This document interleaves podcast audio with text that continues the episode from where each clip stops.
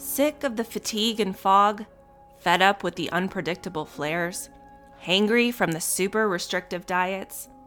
Hello, and welcome to the Crunchy Allergist Podcast, a podcast empowering those who, like me, appreciate both a naturally minded and scientifically grounded approach to health and healing. Hi, I'm your host, Dr. Kara Wada, quadruple board certified pediatric and adult allergy immunology and lifestyle medicine physician Sjogren's patient, and life coach. My recipe for success combines anti inflammatory lifestyle, trusting therapeutic relationships, modern medicine, and mindset to harness our body's ability to heal.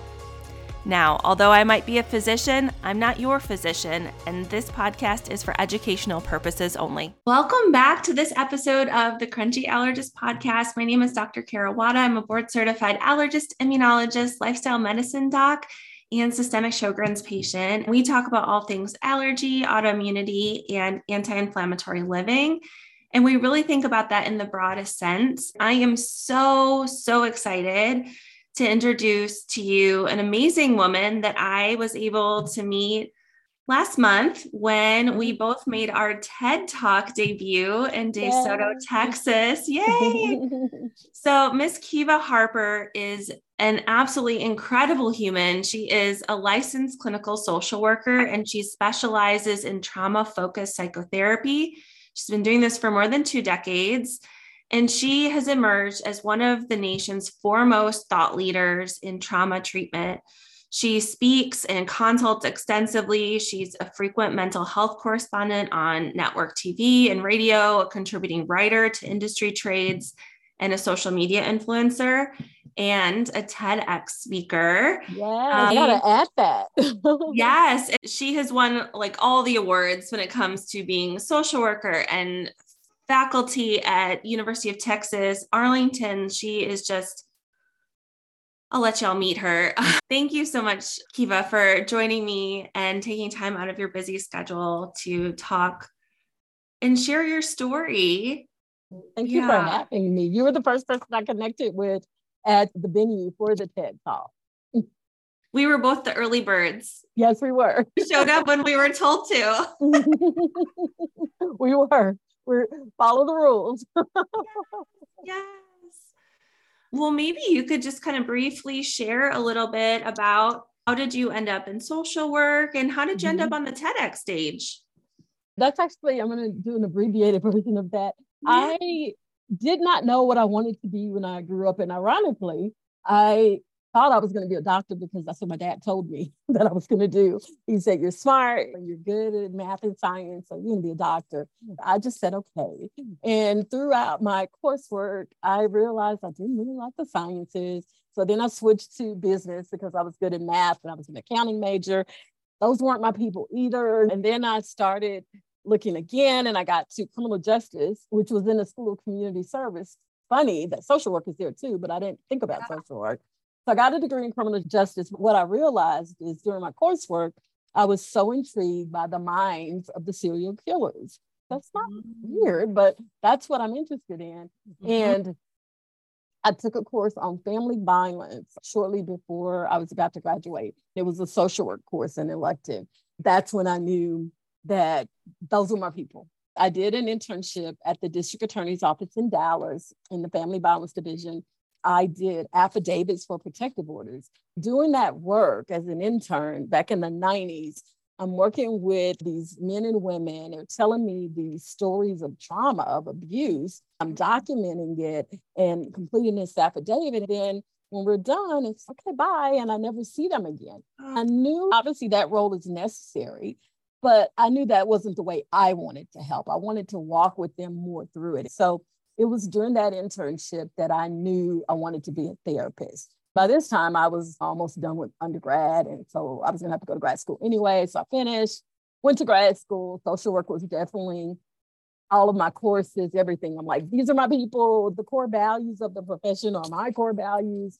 Everything fit perfectly. The trauma, it just came as a specialty because I don't know what it is, but I'm drawn to help people navigate the icky stuff. I really am. Domestic violence, sexual assault, family members, survivors of suicide. Those are my people. And that's what I enjoy. we're now learning how vitally important that is to address. Yes. In not only healing of our hearts and our minds, but quite literally our bodies too. Literally our bodies. So very true. Yeah. Most of the, the interventions that I use um, involve some sort of body work because we know that trauma is stored in the body and it keeps rearing its head. In order to fully heal, there are a lot of cognitive behavioral treatments out there and they help desensitize you. But until you really do the body work, you know, that somatic healing, you're just not going to truly be free. You can no longer meet the criteria for PTSD. And that's what a lot of people don't know. They feel like this is something I'm going to have to learn to live with and manage my entire life. That's not necessarily true. That's so incredibly powerful. I think, especially as we're thinking about the times we're living in when so many people have suffered certainly trauma firsthand over the last several years with all of our the social movements going on yeah. and political movements and civil unrest yeah and have lost family members due to the pandemic but we all have witnessed that too yeah. it doesn't necessarily and this is and i'm saying this because i'm just learning this in this last week that really we can vicariously experience yeah. trauma and that also can be just as problematic. Absolutely. I'm so glad you said that. I think a lot of people don't realize just the collective trauma we've all endured over the last few years with the pandemic. And we've had so much loss, not only the loss of lives, but the loss of life the way we knew it. I don't know if you've mm-hmm. probably seen that chart that talks about kids and the last time they had a normal school. And that's amazing. You have kids that are in elementary school that have some of them have never had a normal school year. So, all of these milestones of things you wanted to celebrate, things you wanted to do, the pandemic affected that. So, collectively, we've all dealt with the trauma just with the pandemic. And then we're not going to even talk about the civil unrest, the things that are going on politically, the things that are going on socially. And then, I don't know about you, but life still happens for me personally too. And it's a lot. It's a lot. And vicariously, absolutely, we can be affected and we can be affected directly as well. Yeah. And then that icing on the cake, we're all isolated, which just adds lighter fluid to this already mm-hmm. burning inferno. Exactly. Vicarious trauma is absolutely very real. That's one of the things I was taught a lot about in grad school because of the work that we do and the work that I do, especially. I hear so much. I have to really be very intentional about my self care because hearing these stories over and over again, it's bound to affect you. That's what came up so much. We're recording this the week after I came back from this physician coaching conference, and we're talking about the role of burnout in healthcare professionals, how especially through medical training and the culture that has perpetuated through medical training for so long. Mm-hmm. Self care has always been deemed as selfish in many ways when really it is an act of self preservation that we need to yeah. be. And it's the ethical thing to do because when you're impaired, even emotionally, it affects your decision making, all of those things. So self care is essential mm. and absolutely not selfish, not bubble baths and massages only. Those are great. Those are nice. I do indulge, but you also boundaries, setting limits, things like that. Those things are so important. It's very important that my in my personal life that I have healthy reciprocal relationships. If I had people that were sucking the life out of me and did the work that I do, I, there's no way. No. I wanted to add another point. You said when you talked about burnout, you're so right. We learn about burnout, we learn about vicarious trauma and compassion fatigue.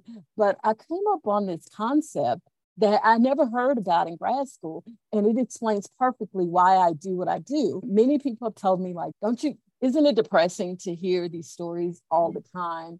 And I've never been able to articulate that it's not that it's not depressing for me.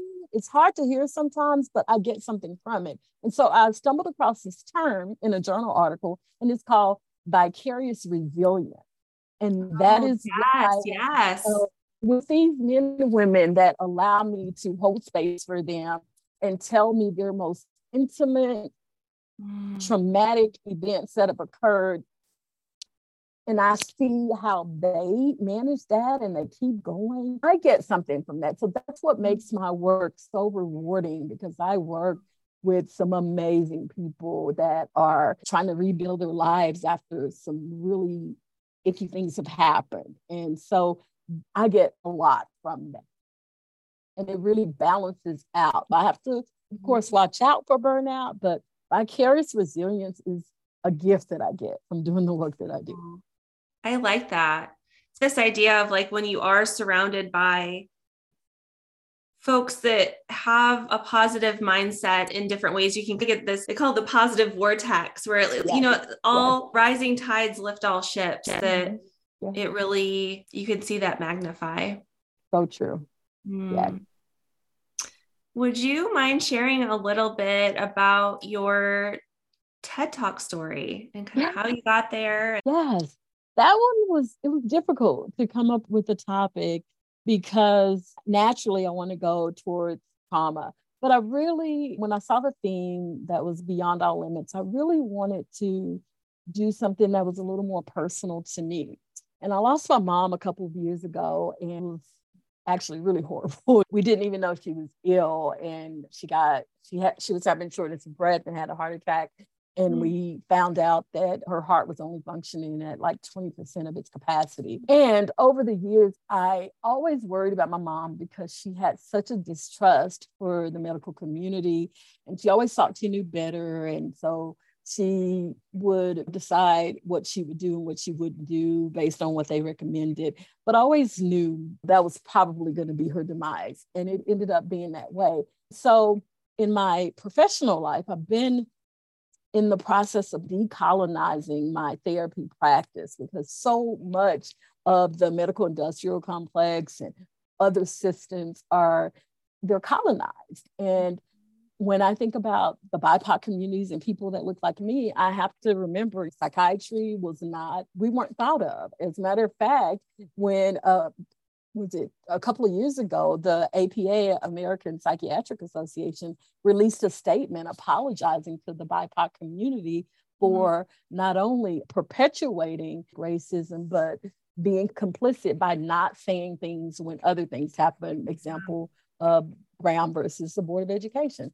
And so when that statement came out, other professional organizations released similar statements. And that led me down the path of researching things that happened early on. And so when I did that, I'm like, this system was absolutely not created for us. And so I started learning more about how we traditionally heal people of African descent, how we traditionally healed, and what that looked like. And so I've just been on a journey of incorporating that into my practice and and just being more open and reading about theorists that are not all white men because that's what yeah. I taught I think yeah. a couple of women, but when I was in school, it was mostly all white men. So I'm just trying to grow in that area. And so when I think about my mom and her distrust, you know, while it bothered me, I certainly understood why she had it. And then as I look at my other family members, I told the story in my TED Talk of an aunt. She's born in 1923 and in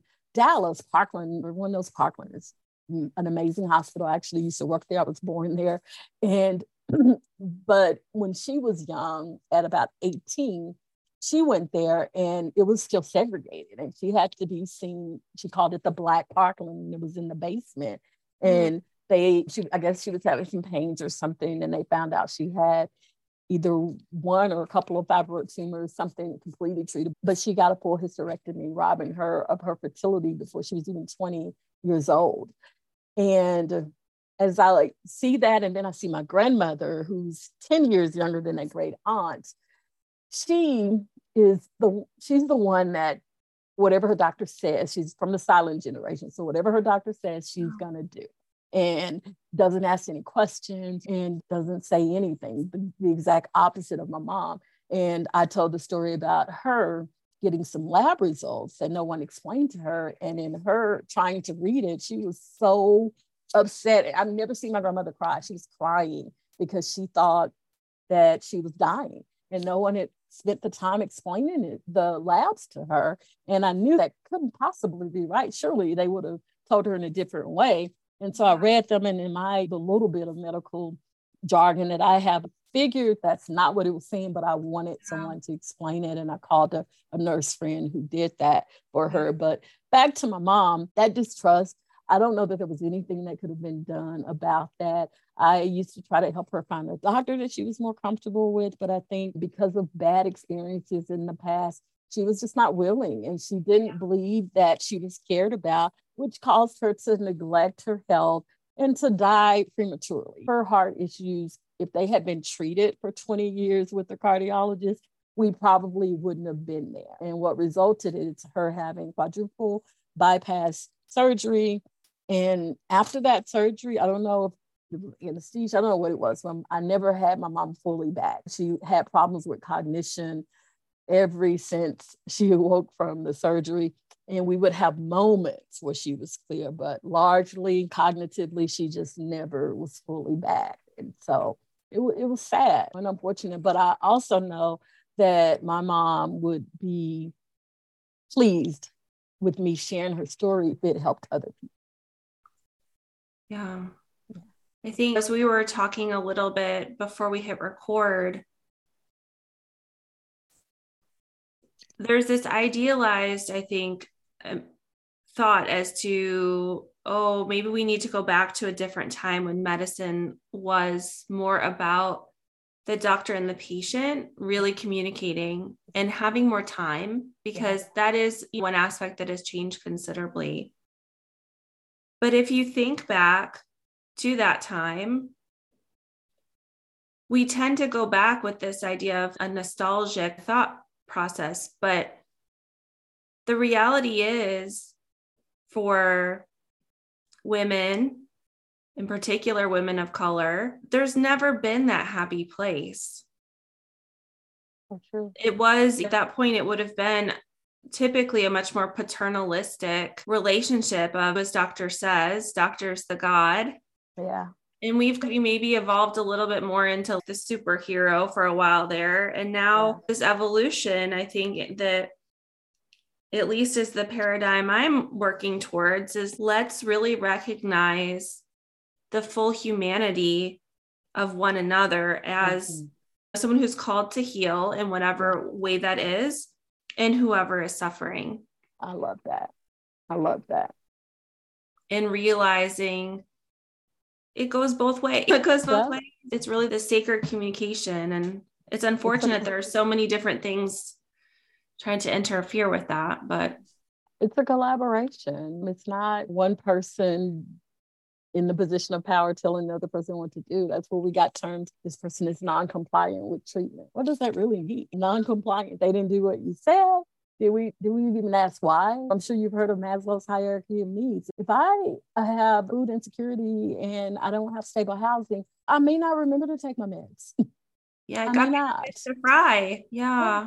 And that doesn't mean that I'm non-compliant. It means that I have other psychosocial issues that need to be addressed in order to make me successful in managing my diabetes. And so I just, I love what you said, and I love that you're thinking like that because I do believe with Gen Z and millennials as they continue to grow, they're so different. And I think they're going, they're going to go in with the partnership because they already are on the internet diagnosing themselves before because they've always had the internet and the information right there. And so I think the shift will happen. And I'm really excited that there are people, there are physicians like you who are thinking this way. It's, I see it as this like this time of patient empowerment and how how can we make sure that we're lifting everyone up and as as healthcare professionals, how can we recognize that everyone that walks in our doors is traumatized in some way? Yes. Some more than others. Oh, there's a trauma Olympics, but you know, mm-hmm. some more than others. And yeah. some, quite a few, have been traumatized at the hands of the medical establishment. Yeah. So true. So true. And so you already go in into that relationship with the leg down because they've had previous experiences that weren't good. But because of the limited amount of time that you even have with your physician, how much time do you even have to get to know, to get to know each other and know the things that are important? Like they need to, your doc needs to know what's important to you, things like your faith, your family, and those type of things, because that frames the treatment. And it just has to be a collaborative relationship. That's the only way it's going to be mm-hmm. successful. Yeah. And I know it sounds like you have really been working to curate your healthcare team yeah. intentionally. Yes.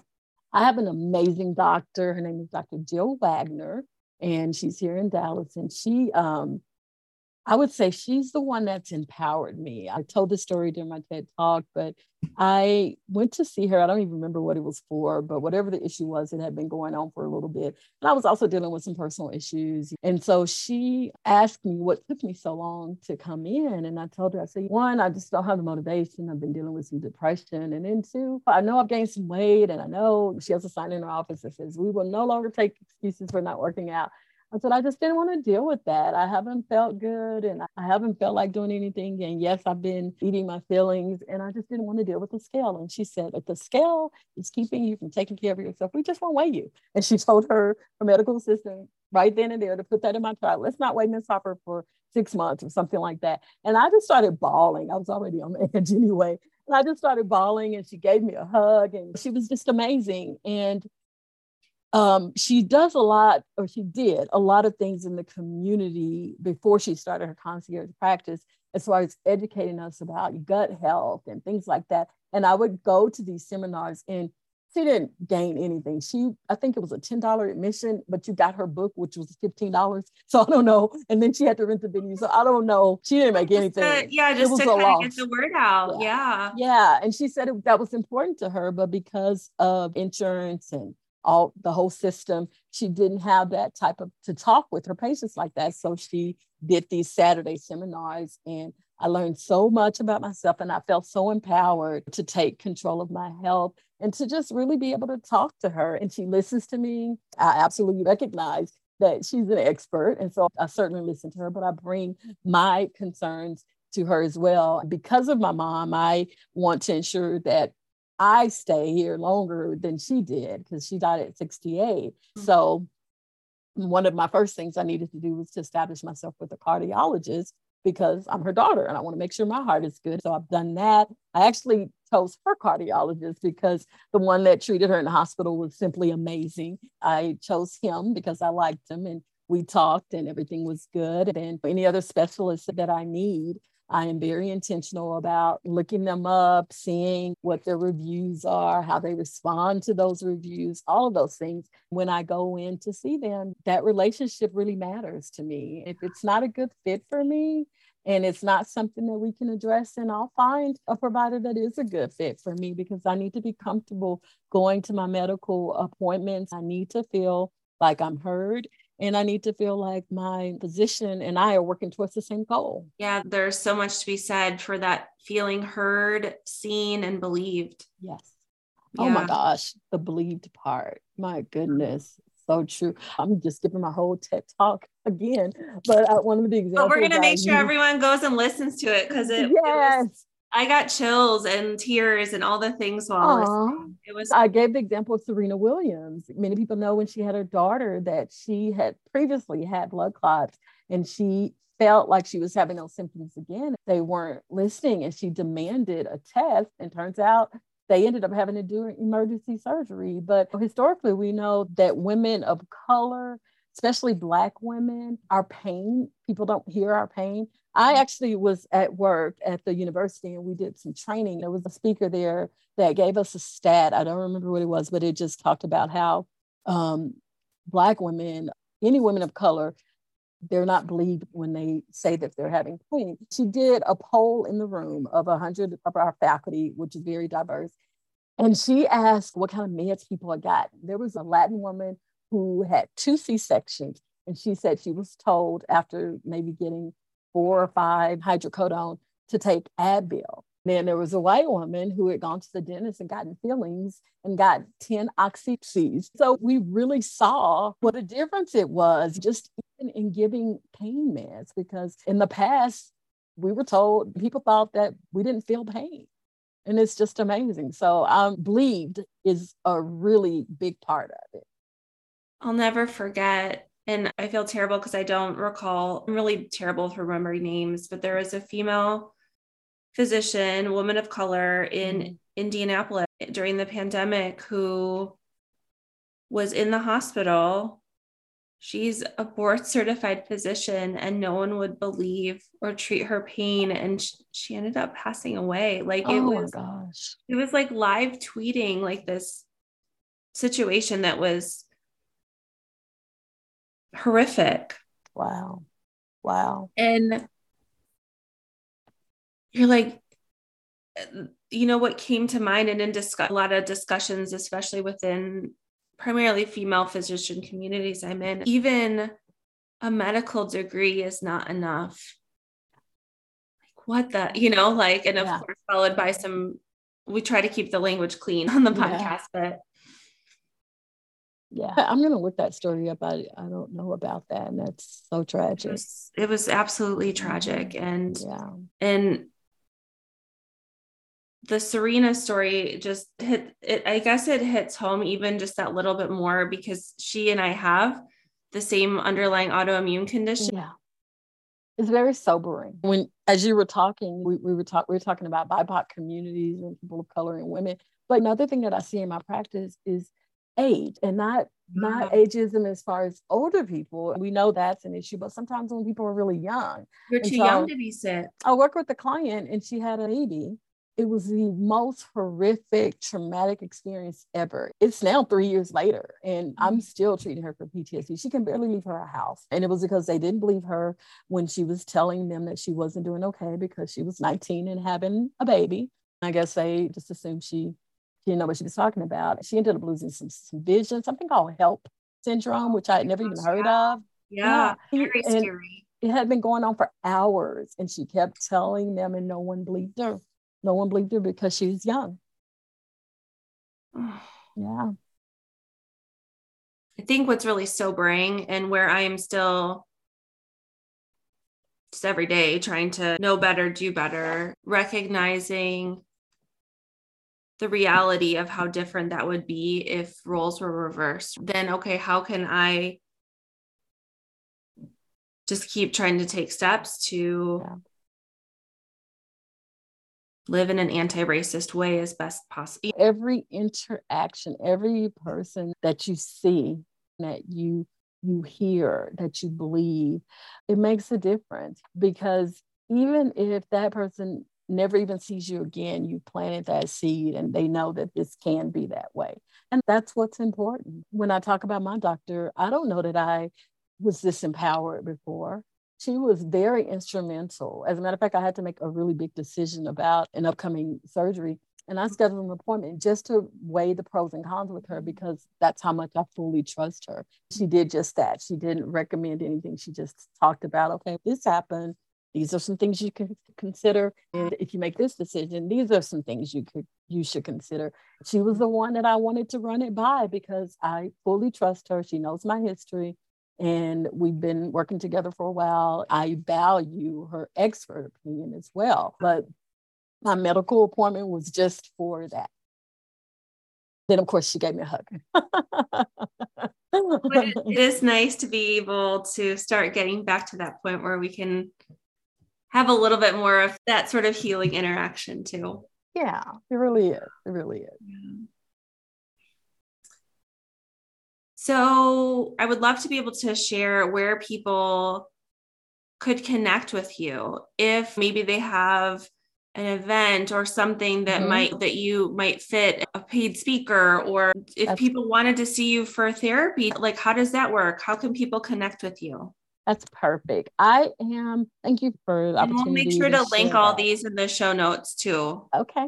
Okay. Absolutely. I am still doing therapy, but I have a very small group of people that I see because I teach full time. And so I'm not generally accepting new patients. I am at a point in my career where I am really like going out and doing education workshops, speaking. Awesome. That's what I enjoy. That's what I'm wanting to do more of. So if anyone in your audience is interested in having me to be a speaker, and I speak about a variety of topics, all things trauma, of course, traumatic grief, lots of things about suicide, homicide. I'm actually a volunteer with Survivors of Blue Suicide, which is mm-hmm. our um, police family members of police officers who have died by suicide. All of those topics are just things that are taboo, but we must talk about them to reduce the stigma. And that's what I do. As a matter of fact, last week I even did a grand rounds for Texas Health Resources. They they asked me to do it and I did it November 1st. October is Domestic Violence Awareness Month. Mm-hmm. But everyone knows it's breast cancer awareness month. And so my the title of my presentation was don't forget the purple. That's the color of the ribbon for domestic violence awareness. I talked to all of them because it was an audience of physicians social workers nurses everyone. And I talked to them of the importance of understanding one, the dynamics of domestic violence so you don't do any further harm, to recognize that the goal is to help the person stay safe and not to leave their relationship. A lot of people go straight to that and that's not the goal. The goal is to keep the person safe. So we talked about the tools that we can use, ways that we can screen safely in healthcare, and ways that we could keep from making the situation worse. So there are a variety of topics that I can talk about. Also on DEI, I'm also certified to certified in diversity, equity, and inclusion. Also add social justice to that. So with that said, my website is my name, www.kivaharper.com. If you go to my website, it's mostly geared towards my clients, but you will be able to find where to follow me on social media. My name is not that common, so if you just Google Kiva Harper, LCSW, you'll find whatever social media platform you like. I do a lot of just awareness and education through my social media as well. But yes, I travel. I love to speak. I love to teach. I love doing workshops for healthcare professionals and others. So that's how they can reach me. Thank you for letting me share that. Thank you. Oh my goodness. Thank you. And we're both like so excited to see our TED Talks eventually go on the TED stage. Yes. We'll have to update it once that's available. Yes. So we can put that in the show notes. we can go back and tweak stuff once that's finally released. I love it. Um, because it really, it was approximately 12 minutes of just really compelling yeah. story and and as any TED talk, morals to the story. So many cool people there. That was the best part. I got to meet you, just some other amazing people. Amazing that was the best humans. part. Yeah. I love that yeah. Thank you so much for your time, your energy, your spirit, for all the amazing work you're doing in the world. Thank you. And thank you for doing the same. If you have found this information helpful and empowering, I would strongly encourage you to hop over to www.crunchyallergist.com and subscribe to our weekly newsletter where we dive into all things allergy, autoimmunity, and anti inflammatory living. Thanks so much for tuning in. I look forward to talking again next week.